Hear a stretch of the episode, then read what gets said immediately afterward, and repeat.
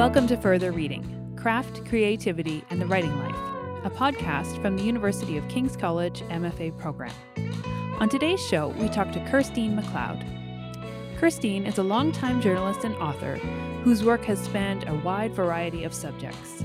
In early 2021, she turned her journalist's lens on something she'd been thinking about for many years the idea of retreat.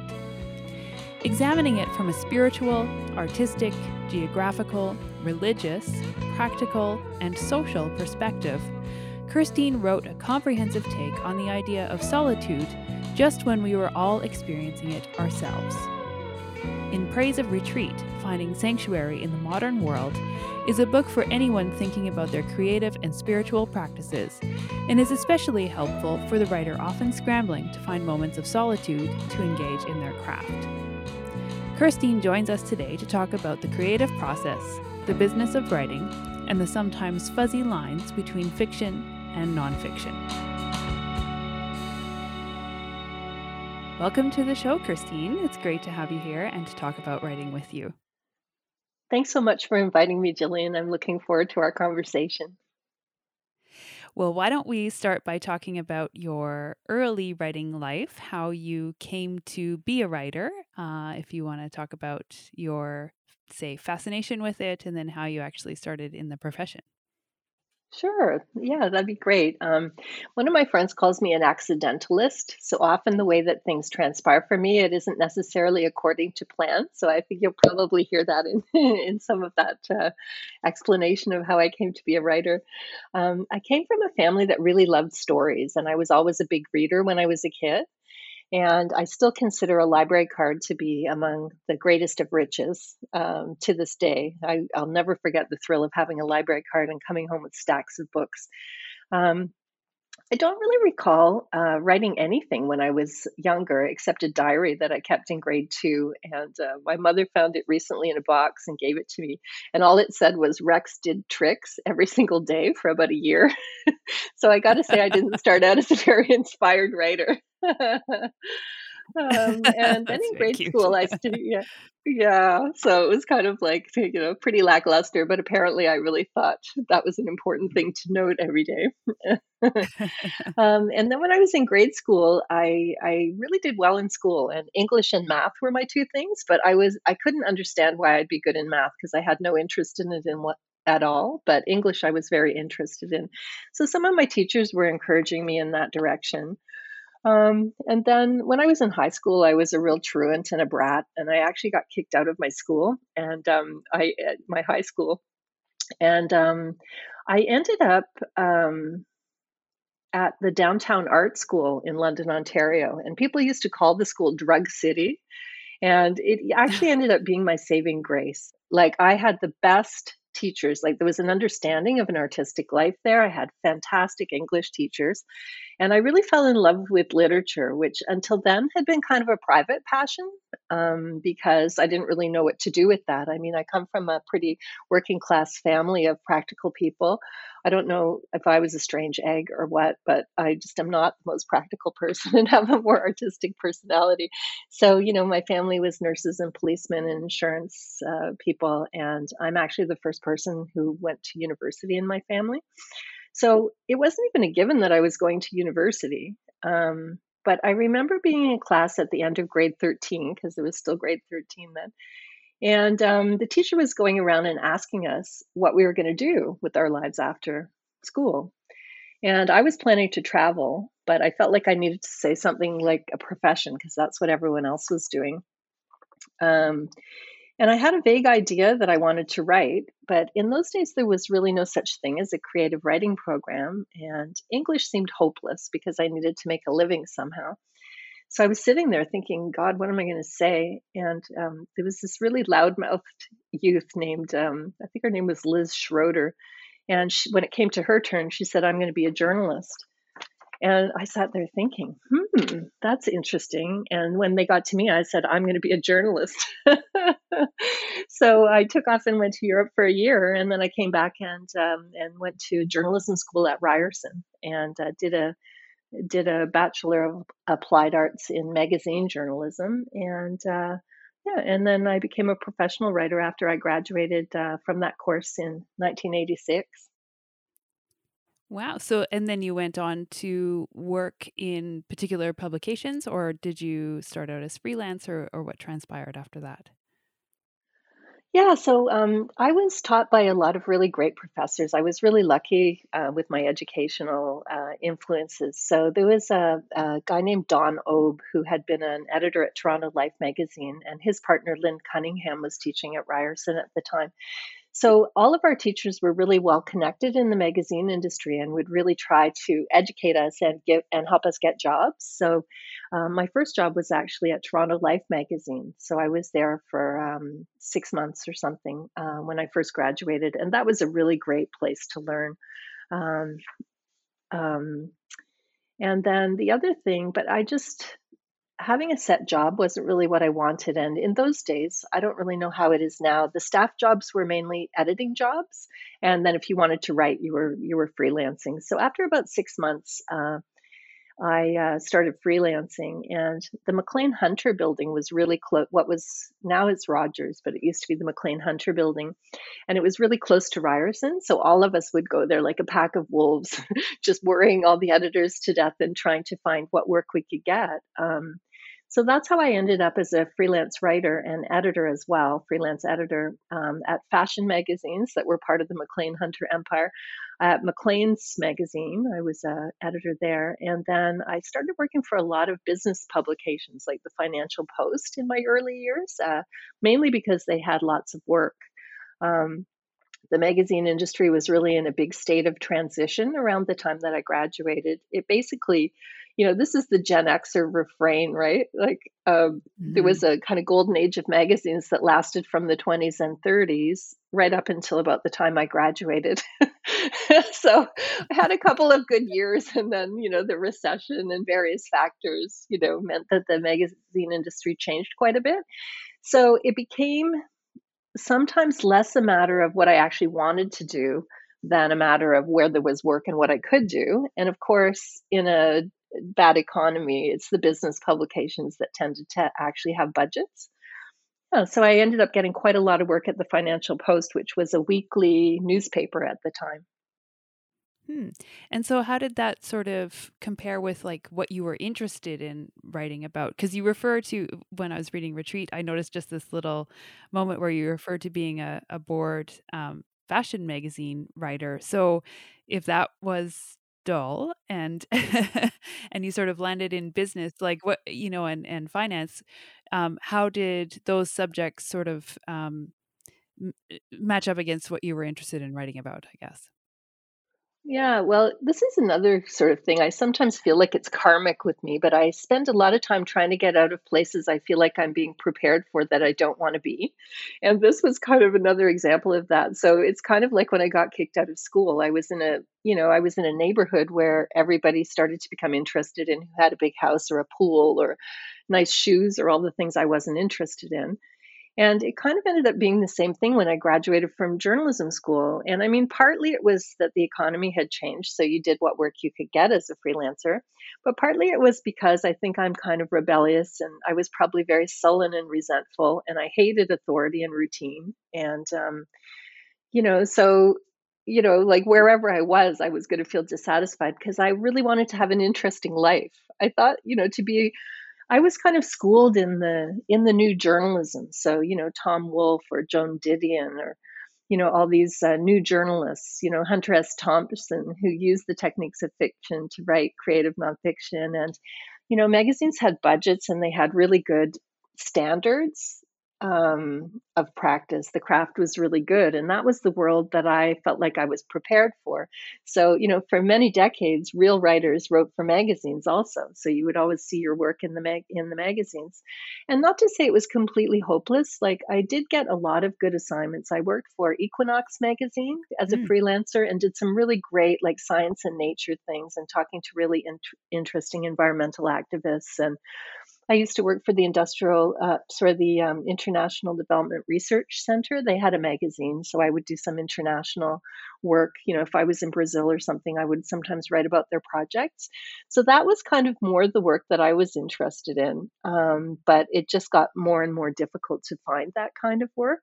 So as a result, um, I just felt like a misfit uh, working for the Financial Post um, amid people who actually were interested in uh, in business type subjects. And I always was a misfit. I would have like esoteric books on the edge of my desk or something when I worked in the office, and people were just, you know, I remember somebody once saying to me, "You're so weird," and and the feeling was mutual. I just found the people there so weird, but yeah, but it was you know good to learn and things. And then one day, this was a real turning point for me. Um, there was this really nice fellow who knew a lot about mutual funds, and everybody taught like treated him like a god because he knew about mutual funds and nobody else did.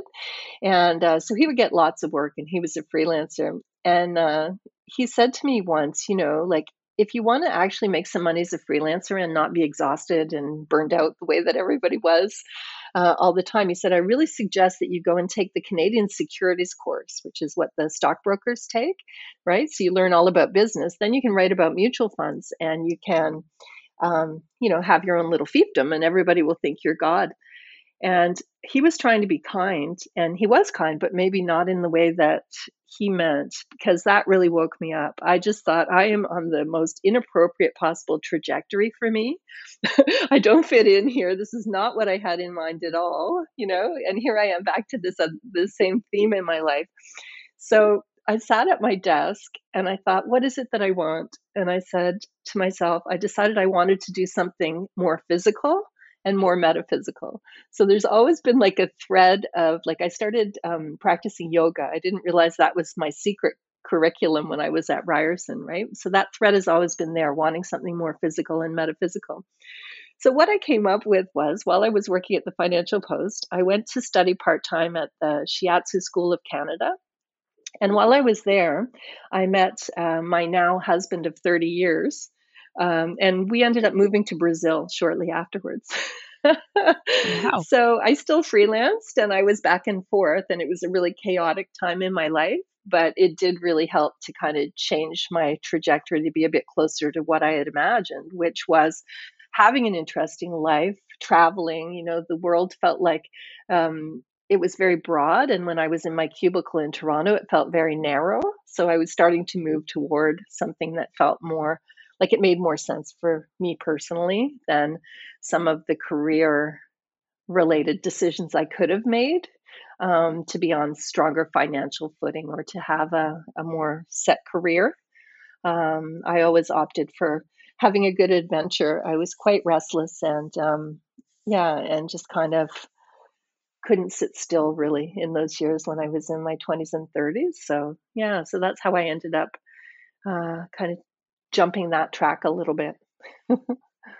wow. Okay. So, I mean, this brings up a couple of different questions for me. One is craft related, which is how how was it working as a freelance editor in those days like how would you come about getting a job and and doing the work and and balancing that against also writing because i guess to me i always think of editors as as being kind of in place and staff at a publication um, especially in the magazine world mm-hmm. yeah so how so how did that work well, it used to be that um, that there were freelance editors who came in. So when they were putting the paper to bed, because it was a weekly and it was quite big, in the old days they used to have compositors who actually got text that was on these wax strips and they would have to cut it out and actually use their X-Acto knives to lay it out. Mm-hmm. and so i had a job for instance as a proofreader. Um, so you know we'd be there sometimes for 14 hours and everybody'd be smoking you know in this small room. So you know there were freelance editing positions. I was a freelance editor at uh, at maclean's magazine a copy editor and a proofreader as well. So that was um, there were a couple of in-house people, but then they would supplement it with uh, with outside freelancers. So yeah, there were um, positions like that. So I usually was doing copy editing and proofreading, and I did that freelance for a lot of publications and. It was a really great way to bolster the freelance earnings because the writing earnings um, you know, it, it was really time consuming and labor intensive. You know, at least this you had an hourly rate. Mm-hmm. so, you know, if you, you figured it out, you didn't end up making like minus five cents an hour or something. so it was actually really nice and mutually supportive. So the rates, you know, were the rates have been the same and actually they've gotten less. It used to be a dollar a word when I first was uh, working, like for a bigger publication, and maybe 50 cents a word for a trade publication. And the um, the articles were a lot longer that we got assigned.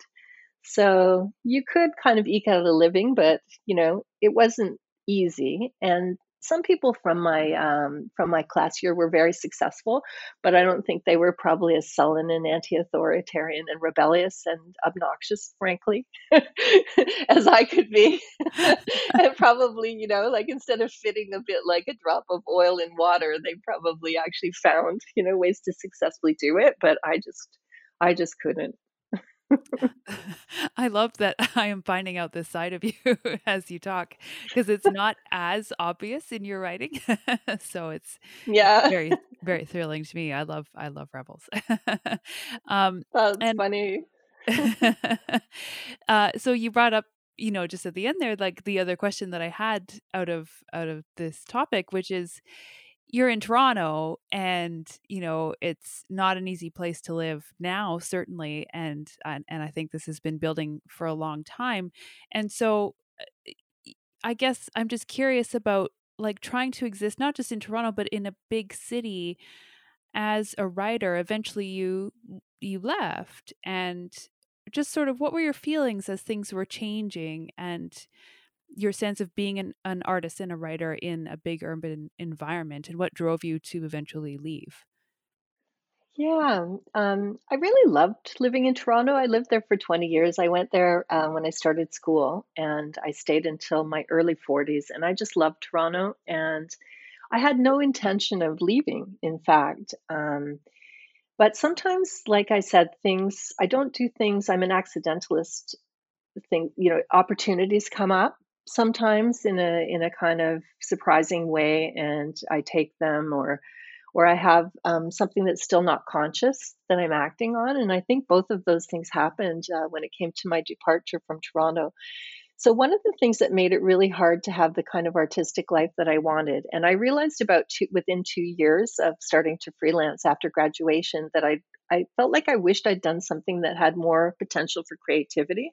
I couldn't find the freedom um, and the creativity I was looking for uh, in my journalism work. And, you know, like I said, other people possibly could have, but I just couldn't. Um, so I started to think um, that I just wanted a little more peace. I turned 40 by this time, and that is a time that a lot of people feel like they just want a little more breathing space.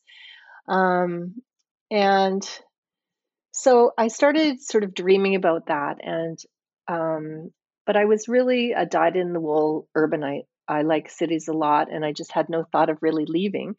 Um, but two of my friends started looking for a house out of in the country uh, near Apsley. They ended up living up uh, up north uh, in the Kawarthas, and my husband and I used to go on their real estate finding trips. So we realized that we couldn't afford a house in Toronto, but we probably could afford like something small in the woods, like a, a little cabin. And um, so by serendipity, we actually ended up finding this cabin in the woods and buying it. Um, and we just sort of met a real estate person, and he ended up selling us a place that's next door to him. He's our neighbor, so he's in my book. His name is Merv, and mm-hmm. you know he was our real estate agent. Um, and then shortly after that, the cabin started to kind of work a spell on us, and we started to really start to love a quieter life and see possibilities that we didn't have in the city. So I know it sounds ridiculous, but basically, I moved to Kingston to become a writer. a lot of people go to Paris, right? I ended up coming to Kingston to do it. And the way that it happened was um, we were looking for somewhere closer to the cabin that we might live. And again, we weren't really serious. We came to Kingston in the summer, and it was absolutely beautiful here. You know, the sailboats are on the water, and there's music outside, and the patios, and all the limestone. And um, we took an alternate route back to Toronto. So we took the Glenora ferry, which goes to Prince Edward counties. And when we were on the ferry, I said, I said, why don't I get a job in uh, Kingston and, and we'll move to Kingston? And, you know, just goofing around. And my husband said, yeah, okay. And the next day, I went to talk to an editor I'd never met at Cottage Life magazine. Her name was Penny. And uh, so we got talking because I had an assignment to do for them. And I uh, mentioned that I'd been in Kingston. And uh, and she said, "Oh, she said I was just there." And she mentioned this mutual friend that we had that we didn't know we had in common, and she just had lunch with him, and he lived in Kingston. And and I just looked shocked and she said, What? And I said, I was just on the boat last night saying, Why don't I move to Kingston? Right, I'll get a job and I'll move to Kingston. And she said, Well, why don't you call him and see, you know, if there's freelance work or what it's like to live there and stuff. And he actually was one of the first people I worked for uh, when I graduated from journalism school. So, you know, I'd known him for a long time and he was working at Queens in communications. So my first job was doing some freelance work at Queens in communications. And within six months, the house we were renting got sold right at Christmas. So we had a choice of either finding a new place in Toronto or taking a leap just to see if we liked Kingston. So we took the leap and uh, we thought we'd stay here for a year. And that was in 2003. and we're still here. So, yeah, it was one of those really strange things. And it has been like the best move I could have made for my artistic self. Like, I just had too many um, assignments, too much going on, needed too much money to live. You know, it was just too difficult to make it work the way I wanted to. I needed more quiet, I needed more breathing space. So, between this cabin in the woods and the move to Kingston, now I kind of feel like you know i've i've started i've made the space in my life to teach yoga. That's my um, thing that i do uh, for money probably as much or more than freelance writing at the moment. And then that buys me the time to and this breathing space to actually do the more creative projects like my book of short fiction and my latest book which is a kind of a hybrid book of uh, nonfiction and uh, memoir and uh, yeah. So yeah, so it's kind of a serendipitous way that things worked out, but I think that I'd been really wanting that and not able to figure out how to do it. And I feel like, you know, I was kind of led in a direction and I really, you know, took those opportunities because um, it felt like an adventure as well, which I always like. And we could always move back to Toronto. That's what we said. So. Mm-hmm.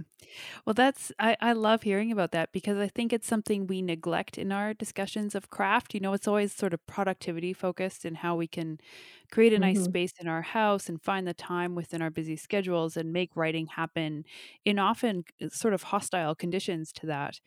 And we don't think about that bigger external environment necessarily and how much that can be conducive to us finding that breathing room to actually make the writing we want to do happen. So um, Yeah. this this naturally leads us to talk talking about your your book Retreat. So how did you come up with the idea for that book?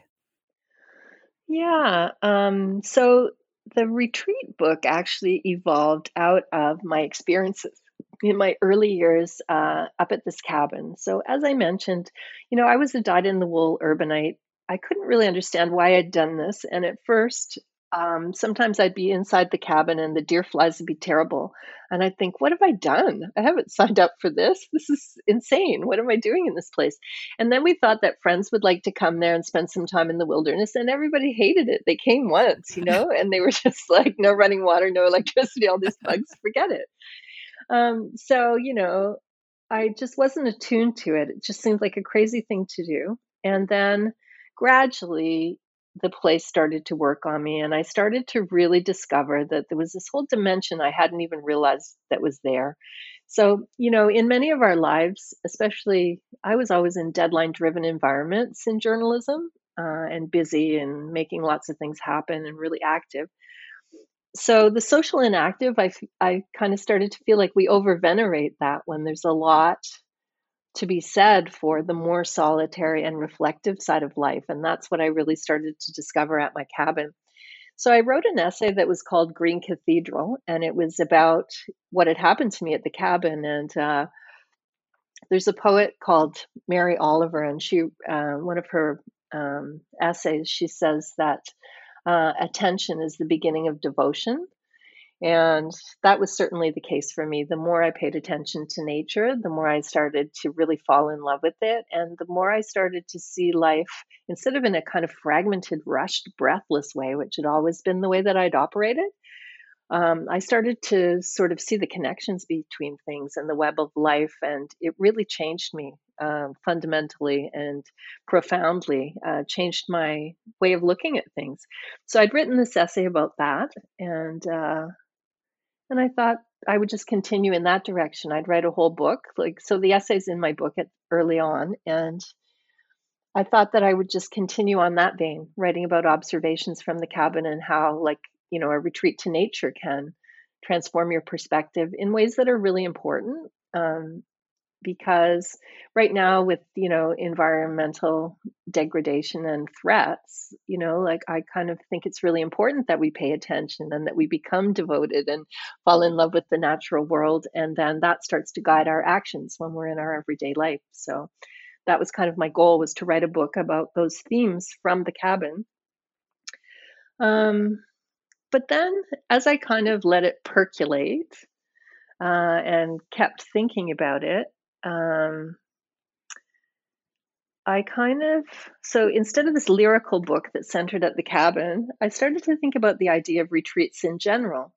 And I realized that I felt like they had kind of saved me and helped me move toward my artistic life and a life that was more congruent for me. And that that was kind of my little islands of attention and space that I've had, like even over the years where I was trying to make a living as a freelancer or traveling and things were really chaotic. Um, so I started to think about that and I thought, oh, I went to Costa Rica when I wanted to have a bit of a think about uh, how my journalism career was going when I was a fashion freelancer, you know, which seemed to me ridiculous again. Like, what am I doing that for? so that's what I do. I take myself off. And then, you know, I've been on lots of yoga retreats as well and meditation retreats in order to study something that's really important to me um, outside of the busyness of my everyday life. So I thought, oh, well, that's kind of interesting. Um, as far as I know, no one has ever written about the actual phenomenon of retreats. Um, so at that point, I broadened the idea to what retreats can offer to modern people because I'd experienced that and I thought maybe a wider treatment would be interesting.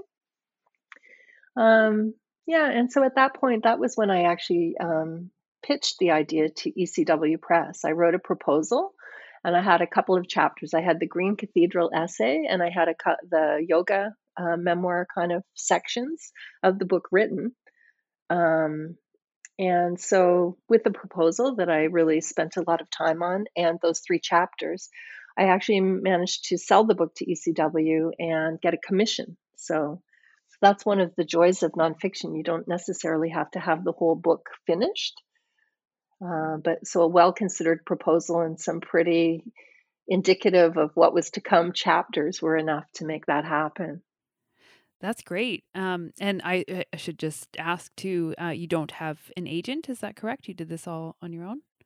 No, I don't have an agent. Um, so, like, I'd written a book of short stories, and I had sent that around to try to get agents. There aren't very many in Canada, so if anyone wants to get an agent, I seriously, um, I really recommend trying to do it because it doesn't take long. Like, they have different requirements. You can see it on their websites. You know what I mean? And then you can send them a pitch, and if they all don't think it's marketable enough or you don't have a i think it's called a platform they're looking for a way that you can sell then they'll tell you and then you kind of know that you're on your own or you could try us ones if you just want to do a fishing trip like there's absolutely no harm in doing it uh, as long as you don't let yourself be crushed if they say mm-hmm. no. but I just thought, you know, with most of like ECW, I started with a small publisher. ECW is a really solid mid-sized publisher. There aren't many of those in Canada. Um, but I just figured, you know, the advances aren't very high. So if I could do it without an agent myself, I'd prefer to do that. And then who knows, maybe I'll be able to get an agent in the future based on, you know, the that this book has done well. Mm-hmm. Um, so yeah, I just kind of I'm used to pitching magazine stories, I guess. So I just thought, well, this is kind of like an expanded pitch hmm Yeah, that that's what it is, and it and it's nice because then when you go to start writing the book, of course, you have that roadmap ahead of you that you used as your proposal, and uh, it can make the daunting task of writing the book a little bit easier to approach. Um, so yeah, yeah, sorry. Um, I was just going to say, although um, the good thing about it also is you don't necessarily have to be tied to what you put in the proposal. So in my case, this book went from being a kind of lyrical riff, you know, to being something that involved a lot of research. So in the writing, the scope expanded again. so when I realized that retreat has a fascinating history and that humans have always retreated, I went a little bit bonkers. I just thought that it was really important to say it, and I probably like really overdid it. Um, but um, luckily my editor uh, has nerves of steel and so when she saw all the extra stuff she was uh, experienced enough editor to know that it w- was good to expand the scope but maybe i should take some of it out so there's one chapter that almost broke me i was trying to write a chapter called a short history of monasticism and even as i was writing it i knew that it probably wasn't going to end up in the book so if you look at the notes in the book there's all this stuff about all these hermits and saint anthony and and like the desert fathers and all this stuff. So right. so that's always a good thing too. If you have extraneous stuff, you can just put it in your notes afterwards. yeah. So that was nice that I didn't actually have to feel like I was stuck to the proposal. That was, you know, it evolved and they understand that that can happen. So that was really great. I love that aspect of it that it could be it could be what it needed to be you know sometimes you talk about poems like what does the poem want to be or what serves the poem the book really felt like that you know i wanted to keep it simple and lyrical and focused kind of on language and it ended up getting totally in a different direction and being really like research heavy. So who knows? Uh, i'm working on poetry now so hopefully that'll help rein me in a little and do the language focus this time around but but yeah it's nice to allow it to organically be what it needs to be even if that can cause you a lot of trouble. And, you know, in the case of trying to write a short history of monasticism, a couple months of hell. so yeah, let's let's dig in a little bit more to that research process because it ends up becoming a bit of a travel log and a kind of um, philosophy and history and a memoir and and sort of all of these different things come together. But how did you go about approaching your research? And once you had gathered data how did you sort through it and put it into narrative form? Yeah um like everything else it kind of I don't know. Like I just kind of followed the energy of what was happening in my life. So it grew in stages. So first of all, I already had the essay Green Cathedral about my time at the cabin and how it transformed things for me, uh, especially with regards to the natural world. Um, and then, and I had the yoga stories written as well.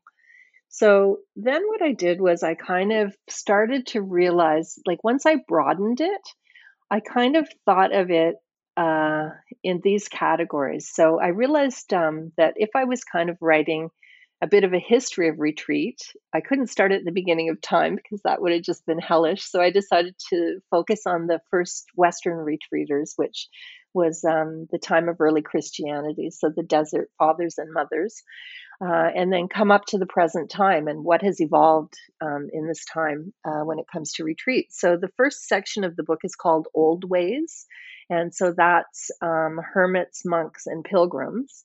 And then a little closer to our time were the naturalists, right? So nature retreats. So there's a whole lot of stuff about Thoreau and Emily Dickinson and some of the um, environmental writers like Rachel Carson and some of the people who have really influenced our views of nature and the ways that we retreat, um, as well John Muir, who was the father of national parks. Um, and so retreats got more relatable at that stage. The nature retreats and also arts retreats are a pretty institutionalized thing. Um, you know, uh, artists have always engineered the level of solitude that they need to do their work. So some people would rather work in Las Vegas, somewhere stimulating, but many people actually like to take a step back. So there was that history. And then in more recent years, um, the influence of yoga and meditation have really influenced us in the West uh, in terms of um, the way that we retreat to study, perhaps. Um, so once I had it in my head that these were the basic sections that I was working on, um, I started to pull it together. And one thing that was a bit unfortunate was that the types of retreats that I knew most about, so nature, art, and yoga and meditation, were toward the end of the book. And the stuff I knew nothing about, which was the religious ways of retreat, um, ended up being at the beginning of the book. so I spent a lot of time uh, on that first part of the book, and I didn't really want it to be quite as big as it ended up being. Um, so it happened that I got a so this is the way my research plans evolved. I happened to get a writing residency, um, a fellowship at the Hawthornden International Writers Retreat in Edinburgh for a month. So while I was there, uh, I thought, oh, this is great. I'm going to write about this retreat. So I did. I wrote about the arts retreat. So in the arts retreat section, I've got the kind of memoir part of that is drawn from the castle and the experiences I had there.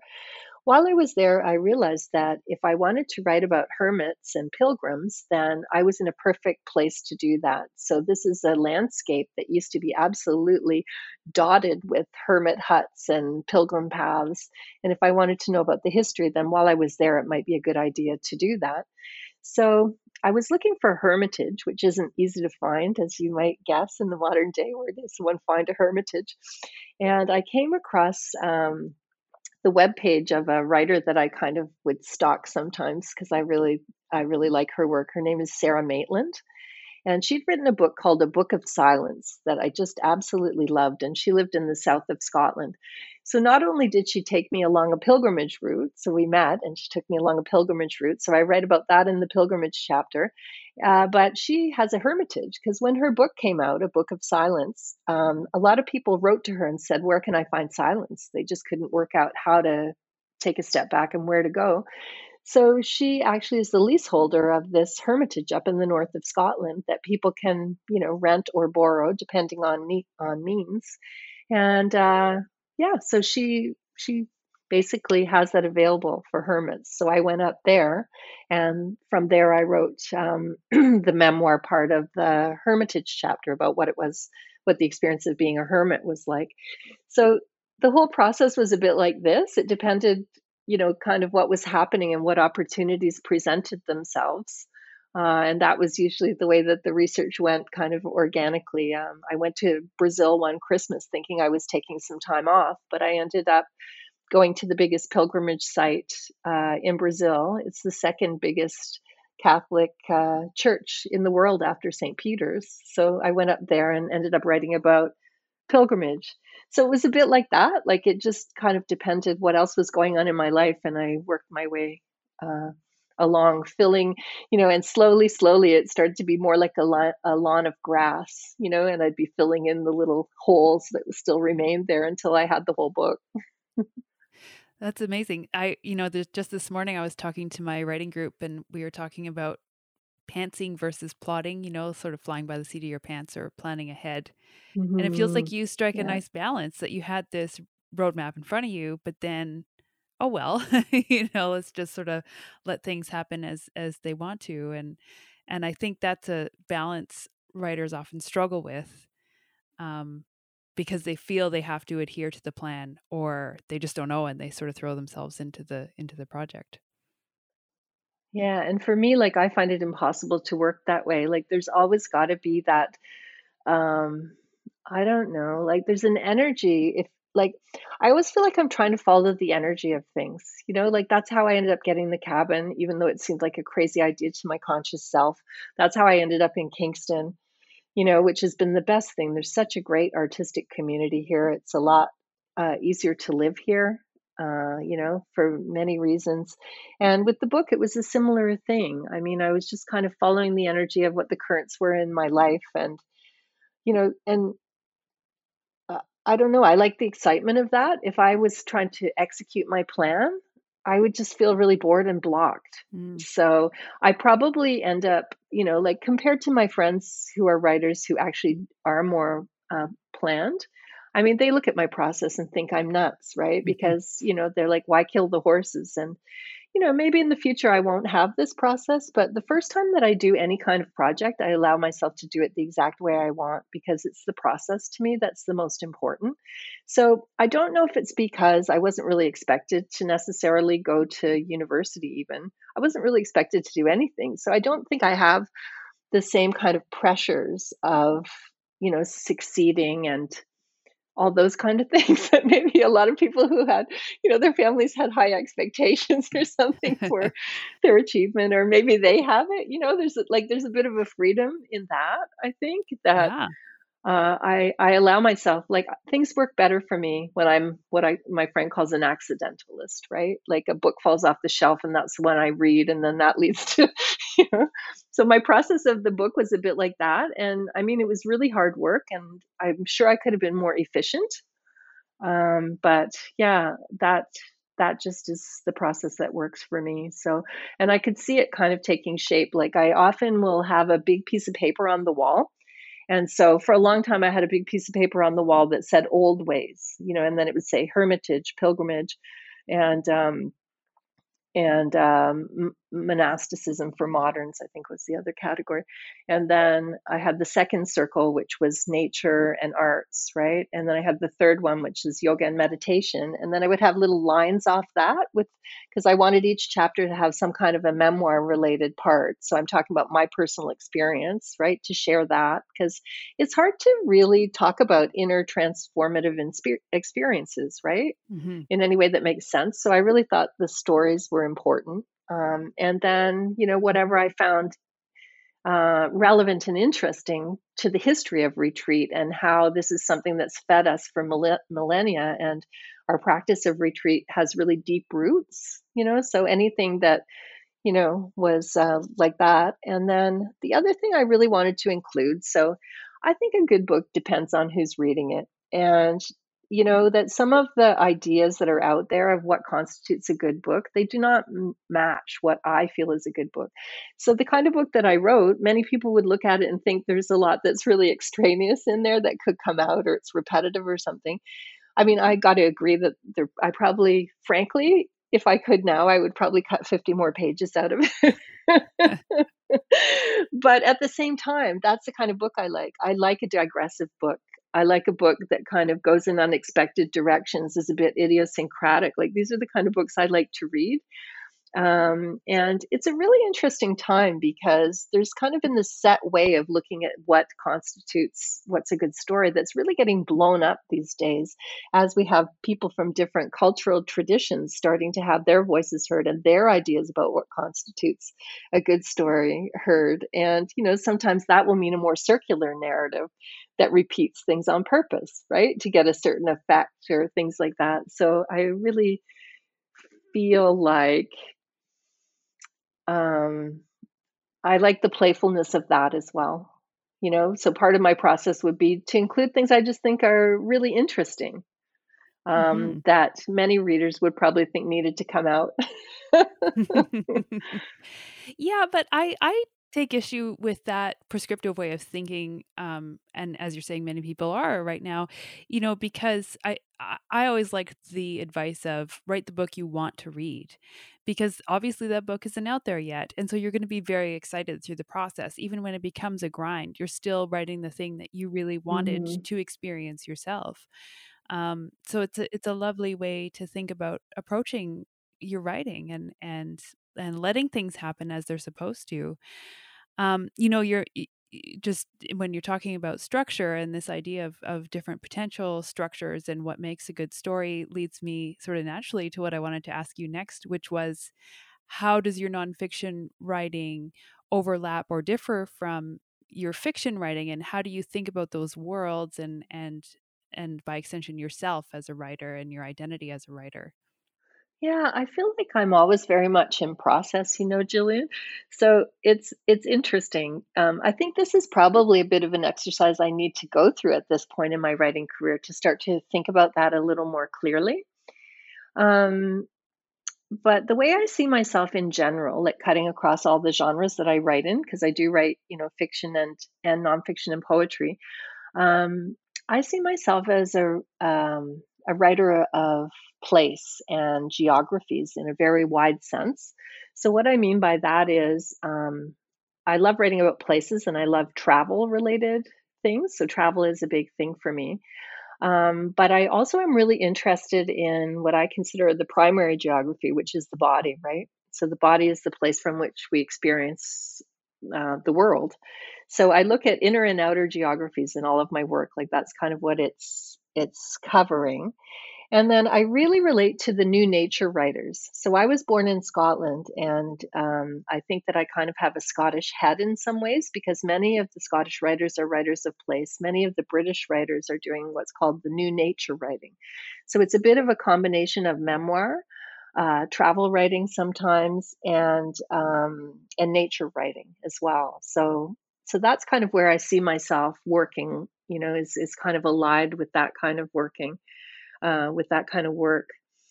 Um, so I started out, you know, like being kind of schooled on the new journalists and the kind of work they were doing. So they were, you know, like Joan Didion and people like that. And they were using the techniques of fiction in order to uh, enhance their work. And that was, that's sometimes pointed as, I think, as the rise of creative nonfiction, I think. So kind of like nonfiction stories that read like fiction and, and using the same kind of craft. So that was kind of where I started, and I was really interested in doing that. The work that I ended up doing as a freelancer was more like standard magazine work and journalism work, more narrative, but not really using the techniques of fiction. And I wished that I could do something that felt more creative and inventive.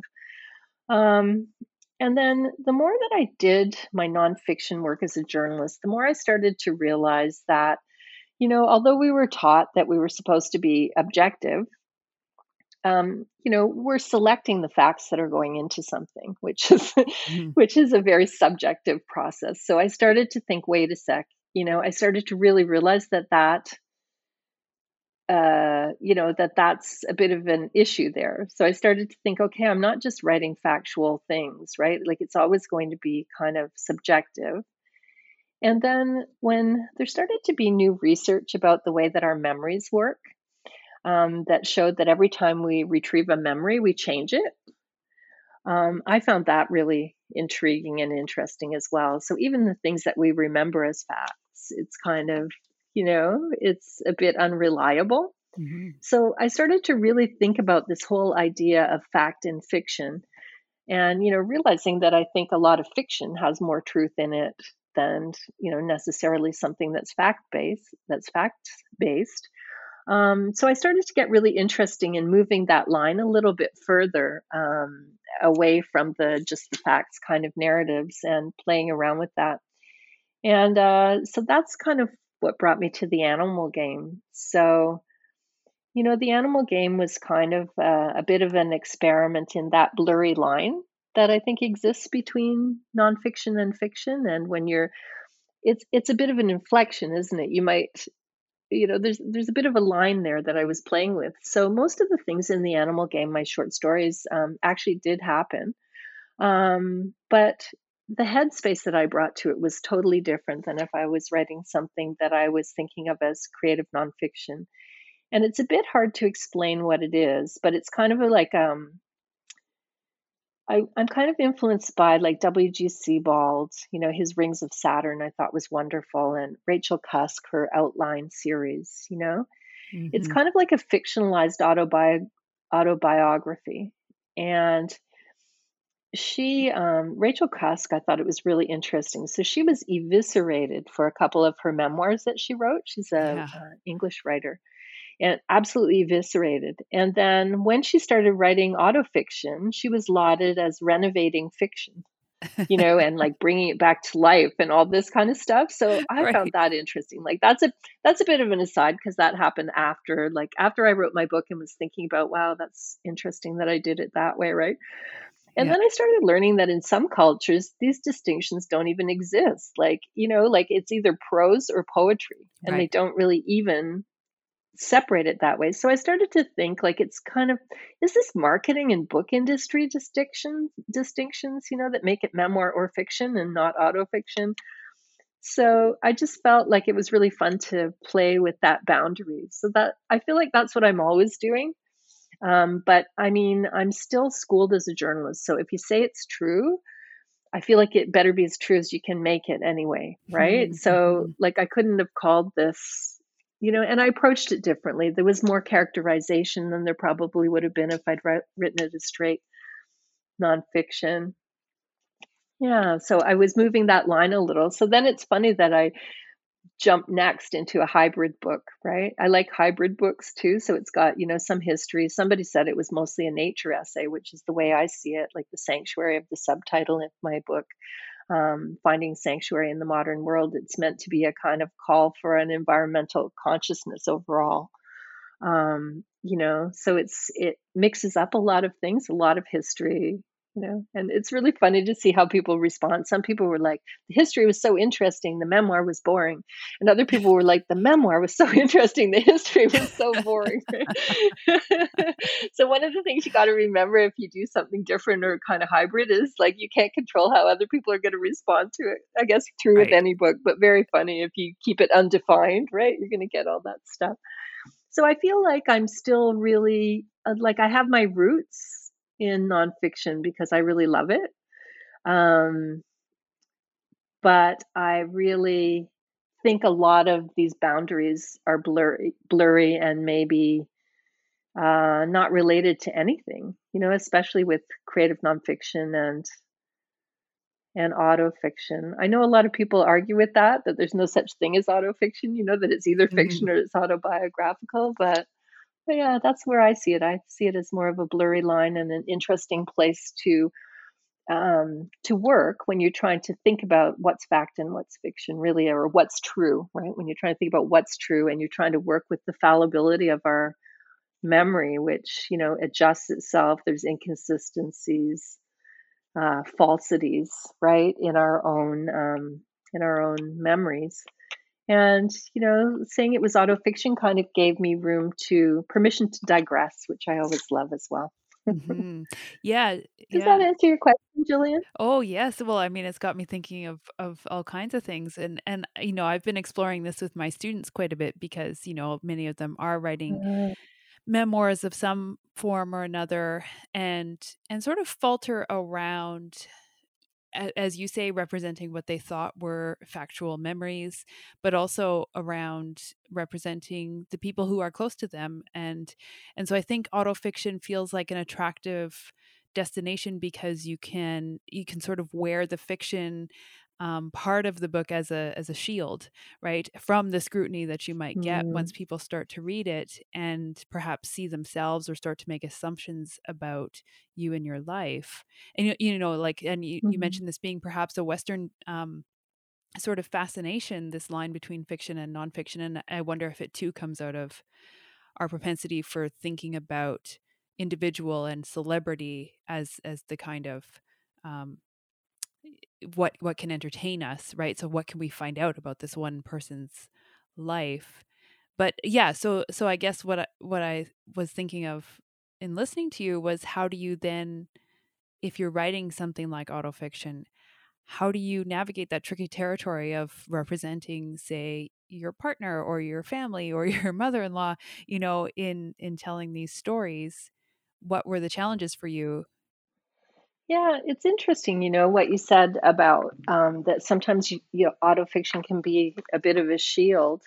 I mean, um, I just want to say that a lot of people um, just kind of like some people understand that creative nonfiction means you can invent to a degree which is not my understanding. I've had many like arm wrestling arguments with people mm-hmm. about this, right? So a lot of people just don't even flag it that it's autofiction. You know, they just say it's memoir. So that's also an interesting thing, right? Um, but when it came to my when it comes to my work, um, I just have a policy that um, I just write it, and I'm going to worry about these concerns afterwards. And in my case, that's worked fine. So uh, afterwards, so I've written it and then I make various decisions afterwards on a case by case basis. So in some cases, I've opted to hope they don't read it. um, in other cases, I've changed a name because I was afraid it might impact someone's business in a way that I didn't feel was fair. Um, I've removed something if it wasn't important to the story anyway mm-hmm. you know, because I thought, well, why like poke someone in the eye if it doesn't even really add to my story? Mm. Um, and I've shown the draft to someone as well that I just was concerned about how they might remember it. And, um, you know, like if they remember it the same way as you do, then you've got to fact check basically. And if they don't, then you can think about what you're going to do about it. because everybody, of course, has different memories, even from the same family, right? If you talk to your siblings or whatever, they remember everything different. Mm-hmm. Um, but that said, like even though I write it and worry about it afterwards, if there is a real reason to pre-think it, I think this is a topic to discuss like really in detail with a close writing friend or a mentor because otherwise it's going to impede you, right? Because you're going to be worrying about this uh, as you write, and it's really important not to censor yourself, I think. Um, so, you know, if there's a really pressing reason that you really need to get that kind of worked out to the best of your ability first, then I would say really, you know, like work that out with somebody else mm-hmm. uh, that you trust. But, you know, it's kind of funny. Like my husband, though, he doesn't, I used to really want complete privacy when I wrote, when I was newer to the work and I just felt weird about what I was doing. And so he's so used to giving me complete privacy. And I would say, don't even read what's on my desk or just don't, you know, I was really kind of paranoid about it. So he's so used to that. And he's also kind of an argumentative person. So he knows that anything I show him, he'll probably say it wasn't like that or whatever. So he doesn't even look at it. And um, there's this one scene, just to give you an example, in, in Praise of Retreat, where people are coming to the cabin and Marco's wearing pink shorts and he looks really wild and he's he's sharpening his axe and looking sort of threatening, you know. So people will say to him, pink shorts, say Marco, and he'll look like, What? so like this is the first that he hears about it, right? So it's really funny. It's become like a game among our friends to make up stuff that actually isn't in the book and just to freak him out that like that I've described him in this way, right? Right. So yeah. So so far, you know, so far so good, but um, but as long as it doesn't censor what you're doing, I think that's the important thing. Yes, for sure. I'm I'm very much in agreement with that. Um, so can I turn now to ask you about the connections between writing and retreat and also yoga for you? Like in what ways do those practices overlap and and generate the same kind of um, mindset or, or creative space for you and then how do they differ in your in your life? Yeah well maybe i'll start with like the writing and retreat. So for me like retreat is that was the it's really hard to find excuse me secular language to talk about what i think of as kind of sacred space um, and retreat was the best term i could come up with but to me, retreat is kind of like sanctuary, or another word that comes closer to the meaning that I mean is uh, temenos, which is a Greek word, and it's a garden, an enclosure that was for a specific deity. So the way I think of retreat is that it's like a space for what's most meaningful uh, to you in life, uh, a place that you can take a step back from your social and active life to be in a more solitary, reflective place um, and for me, that means writing. Uh, it also means movement, including yoga, uh, and it means nature. So, so I guess the answer is that writing is one of those things that I do in my temenos or my retreat or my sanctuary space. Um, and it's its own kind of sanctuary. So many of us, you know, find uh, transcendence in the arts, and I would say that includes me as well. So I really find transcendence in in writing and art uh, in my movement practices, so yoga, and uh, I've just started a two year training in the Feldenkrais method, which is another method of somatic movement that relates to you know self inquiry. Uh, so that's a really important part of my life as well. Uh, and yeah, spending time in nature, those are kind of my three meaningful activities uh, that I do in my retreat space. Um, and like you said, the retreat space, like sometimes it's helpful to go to a physical place. Uh, but the more you do that, the easier it is to get into that space of heart and mind. And for me, my life was always really quite busy and chaotic, and I could just never settle enough. So that kind of brings me to the answer to your question about integrating yoga with writing. So, um, you know, my yoga and my writing seem to move together in changing ways. Uh, at first, uh, yoga gave me the stability that I didn't have in life that I really needed to do creative work. I was too all over the place. Uh, and, you know, yoga actually is a way for many people of just gaining stability. Uh, so that was extremely helpful. Um, and then as my writing work progressed, yoga and writing were kind of separate things, but they were a good combination. So you sit and write, and then you get up and move and breathe at some point. So just you know, from the very um, level of health and headspace, it was a really good combination. Uh, and I really think it's important to have some kind of a they're like complementary practices. Your writing practice and your yoga practice are kind of similar. You know, you show up at your computer or at your paper, you show up on your yoga mat, and it's like a discipline. You just do it. You don't really think about it, which gets rid of a lot of your resistance. And they felt like mutually supportive things. Um, but recently, they've started to come together in new ways. Uh, and I feel like yoga and you know movement studies have become an important source of literary literary ideas for me. Um, so I'm working on a poetry manuscript now that's more or less I don't know. I think it's about embodied life in the 21st century. Um, and you know other ideas that I have for books are more related to my movement and kind of body as geography as well as my writing of place. Um, so yeah, the the the yoga practice has really kind of changed and morphed and being part of my writing practice as well. Hmm. That's really lovely. And and do you bring that to your teaching as well? Like do you try to create space or encourage writing practice and discipline with your students when you're teaching yoga or is that something you keep separate? Um, well, it's interesting because some of my students are writers, and so I've done, you know, a yoga and relaxed writing workshops at the Kingston Writers Fest um, to try to, you know, help people to get into a better state of relaxation and kind of get under the tossing waves mm-hmm. to the deeper place where the water is more calm, you know, to access their writing. And um, just recently, I taught a workshop at Kingston Writers Fest that was about um, self compassion and the artistic life. And so that involved um, transferring some of the principles of yoga into your writing practice, like joining those two things as practices. So, yeah, it does come into things that I do in a variety of ways. Uh, the two of them do seem to me like um, really relatable practices.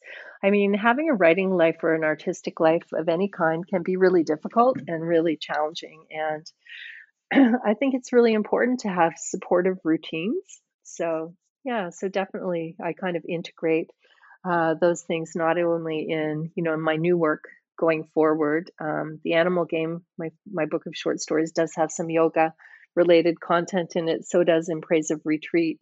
Um, but it seems to be more and more a direction that those two streams are are are starting to work together in in interesting ways.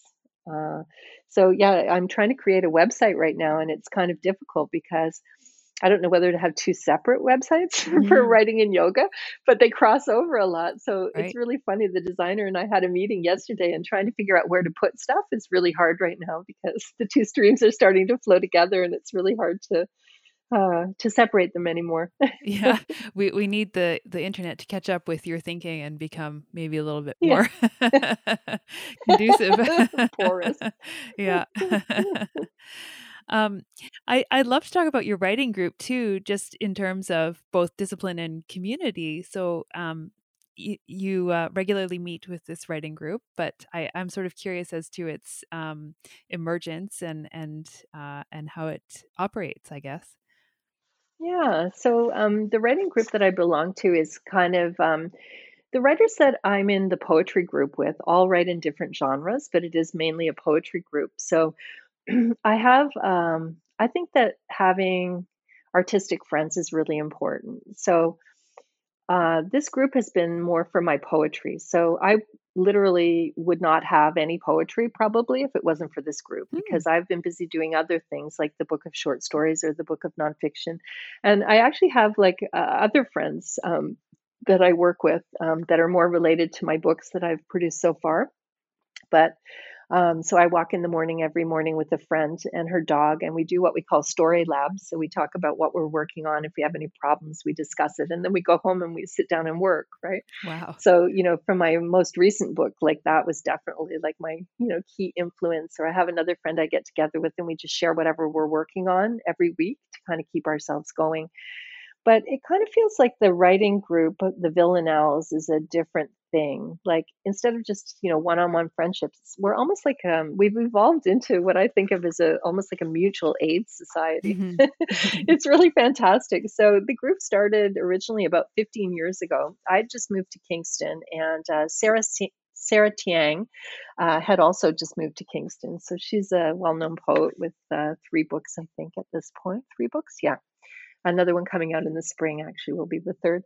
Um, and so she wanted to meet some writers. So she just put up um, uh, in the we have a great independent bookstore called novel idea which i think is a wonderful name. Mm-hmm. they have a mm-hmm. bulletin board. So she put up a bulletin saying you know poetry group you know all welcome whatever it said. And then it had the phone numbers that you rip off at the bottom. Yeah so I wanted to learn about writing poetry. So I took one of those, and it took me ages to call her. And I eventually called her, and um, so I started working with that group. And there have been times that we've, you know, stopped for a while and then started again. But right now, um, the group has really coalesced. So uh, all of none of us were even published, I don't think, when we started, and people have kind of come and gone from the group.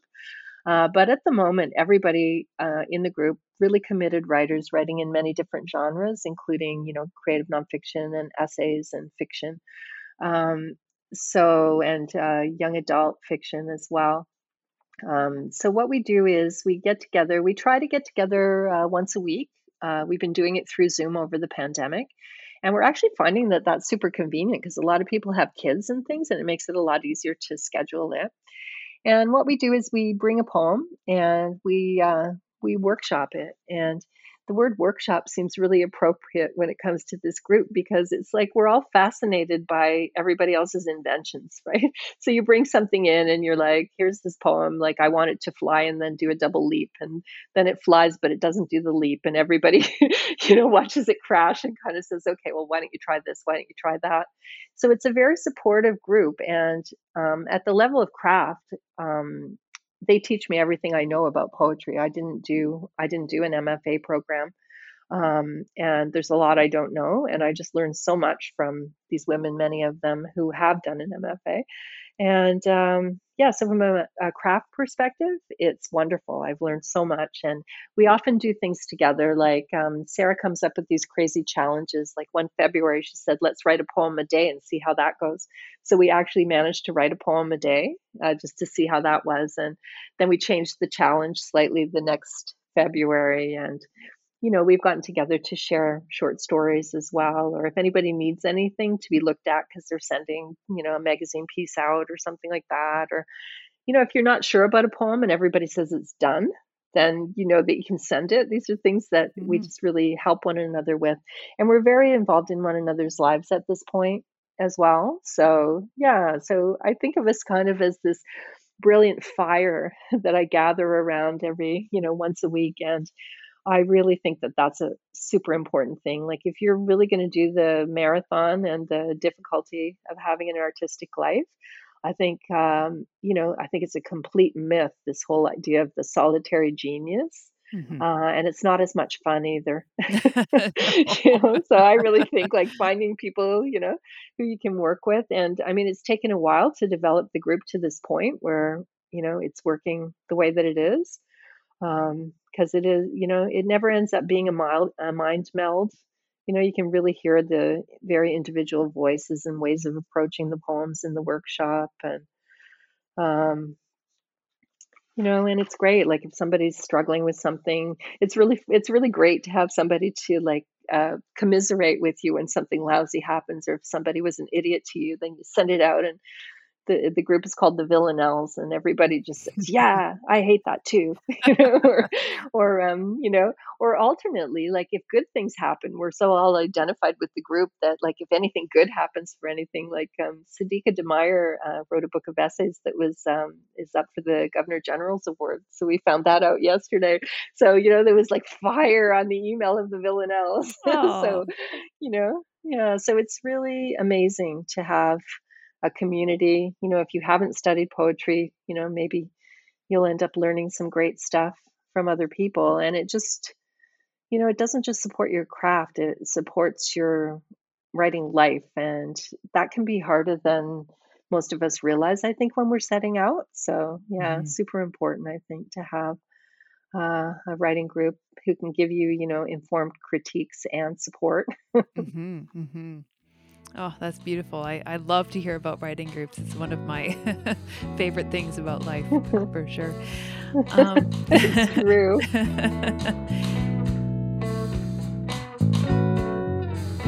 so, you have some tips for us. Oh, yeah. Um, I came across this quote that kind of sums up one of them, which I think is the main one. And it's at the beginning of uh, a book by James Wood. And he's quoting Henry James. And uh, Henry James says, There is only one recipe to care a great deal for the cookery. Oh. so, yeah. So, I mean, I think that's my main tip is to really, um, you know, follow the energy in your work and what it is that you really love the most about it and don't let that get kind of tarnished or sent off course in any way um, it's not an easy path you know, to be a writer. And the best way to make it worth it is to really follow the energy in your work and what it is you love about it and and that you believe in, to really love the cookery and the and the process of it and not to get too tied up in externals because that's the way that madness lies, right? When you start comparing and despairing or all the things that can put you off or or for me there's often been a time where it was expedient to do something, you know, where I could have made a living or been more successful that way but it really went against what it was that I was trying to do. So I just feel like it's really important to be wary of those kinds of things and really stick to your own energy and vision. Mm-hmm. Um, and the other one that I thought kind of relates to it is, you know, to really get to know yourself as an artistic person, uh, what you love and what you stand for, and then to really trust yourself and believe in your vision because if you don't get to know yourself as an artistic person, then it's easy to kind of think, oh, I'm curious about that. That would be fun. I'll go down that road. But I mean, writing a book is such a lot of effort, and who knows, you know, how many you'll have time to do on this planet. So if you're going to, you know, do this crazy, this crazy thing, if you feel really compelled to do it, um, then I think it's really important to know yourself as an artist and to really um, stand for that you know to trust in yourself and and not to let self-doubt get you. Um, the other thing i think is super important is to learn to metabolize disappointment and rejection mm-hmm. um, because there's lots of that right and it doesn't necessarily mean your work is bad if it's you know not connecting somewhere or maybe you know wherever you sent it your book they just have accepted one that's similar. There's all kinds of things going on in the background that you don't know. So, um, different people that I know metabolize disappointment and rejection in different ways. I used to do it in really unhealthy ways, like whiskey was one, ice cream was another. Like, those are not sustainable things. Uh, another friend of mine gets Kentucky Fried Chicken. If she gets Kentucky Fried Chicken, her daughter goes, "Oh, you know, mommy's feeling bad." Someone else, it's Doritos and and cigarettes, you know? Oh boy. like yeah, I would say like if you start out with those kinds of things, maybe like think of something more sustainable. So for me, I love to go for a walk. So I'll go for a walk or, you know, like do something like that that you actually really enjoy that isn't kind of, you know, something you can continue to do. Um, mm-hmm. And the flip side of this is of metabolizing disappointment and rejection. Um, you know, so like just even have a list of where you're sending things and just like like it, you're a machine, just send it to the next one without even thinking about it, right? Um, but celebrating each and every small win is really important too. So that's a thing that I really um, neglected. Like I would kind of things would happen that were good, but they weren't as good as I wanted them to be, or you know, I thought, what's the big deal about that? But what I've realized is, you know, celebrating yourself and your wins and celebrating in community um, is really great. Like you have to keep hope alive, you know, and you have to make a big deal of these things because, you know, like another friend has said that there's um, one letter of difference between the word waiting and writing. Hmm. And so, you know, there is a lot of waiting and a lot of nothing happening and a lot of you working, you know, underground. So, um, super important to really charge yourself up and keep yourself uh, excited about it and celebrate your wins. Uh, I don't even know how many that is, but I have one more.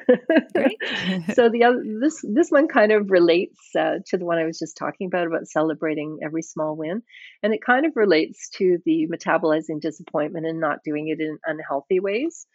Um, really feed your well. So don't get tunnel vision and let yourself get like um, I think it was George Orwell. He went to the Isle of Jura to finish 1984 because he said that all the journalism and all the extra work he was doing to survive had left him like a sucked orange. Oh, so, so yeah, so don't let yourself get like a sucked orange. So feed your well, you know, move, breathe, inspire yourself. And I have a suggestion for that. There's these videos on YouTube that are a BBC series called What Do Artists Do All Day?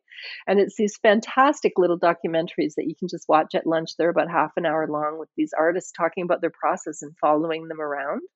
So there's things like that that you can do just to keep yourself inspired and you know on the keep hope alive uh, theme I like to send a crazy fishing hook into the universe like once a month or so. So just something that's on your mind, you know, like I thought, oh, I'd love to go to the MacDowell colony, so I applied. I didn't get in.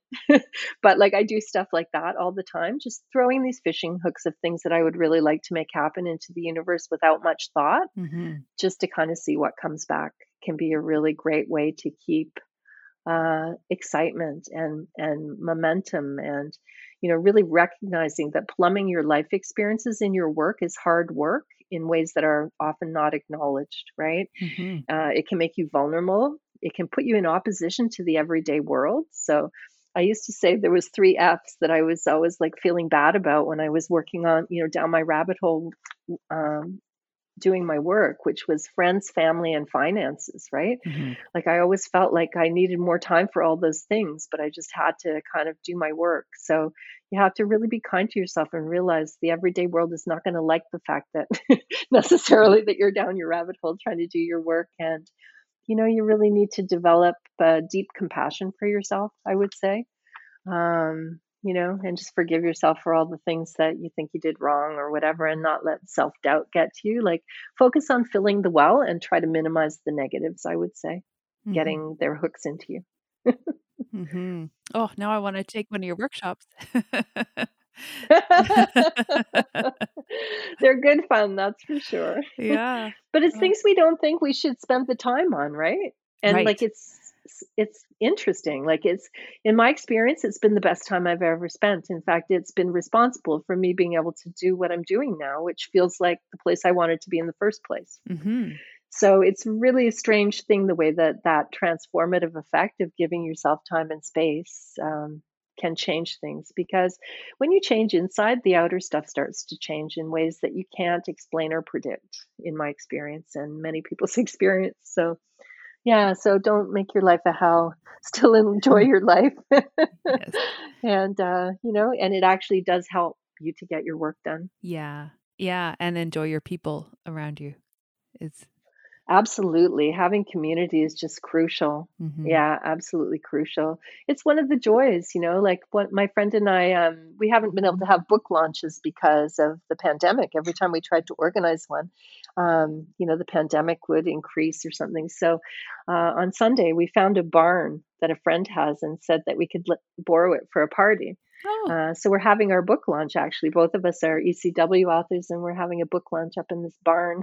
Oh, and we'll be able to kind of, you know, invite people in. So, yeah, that's a lovely part of it and the weird part of it, right? So you're down mm-hmm. your rabbit hole for big parts of it, and then you know you emerge and can celebrate the creation of your of your book. And even though it seems sometimes like it's as far away from getting published as the moon, is to travel to you know like mm-hmm. it, it does happen in incremental steps and it requires a lot of resolution um, but it's a very joyous thing uh, when when you've actually pulled it off and you're celebrating you know your your uh, work with other people so it's not all uh, down the rabbit hole or working in the salt mines mm-hmm. as another friend puts it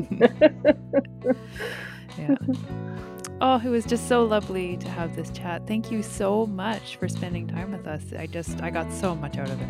It was great. Oh, I'm so glad, Jillian. Thank you. It was really fun to talk.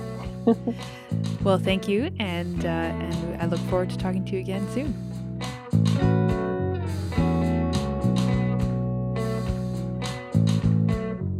If you're interested in writing nonfiction, the University of King's College MFA in Creative Nonfiction might be for you. Find out more at ukings.ca/mfa. And if you'd like to hear more book related conversations, check out Bookings, the podcast of our friends at the King's Co op bookstore. That's it for today's show. Thanks to Kirstine McLeod for talking to us. Her latest book, In Praise of Retreat Finding Sanctuary in the Modern World, is available from ECW Press. Further Reading is produced by the University of King's College MFA program in Creative Nonfiction. Our editor is Samantha Hepperly. Music by Pete Johnston. Graphics by Mike Smith. I'm your host, Jillian Turnbull. Thanks for joining us. See you next time.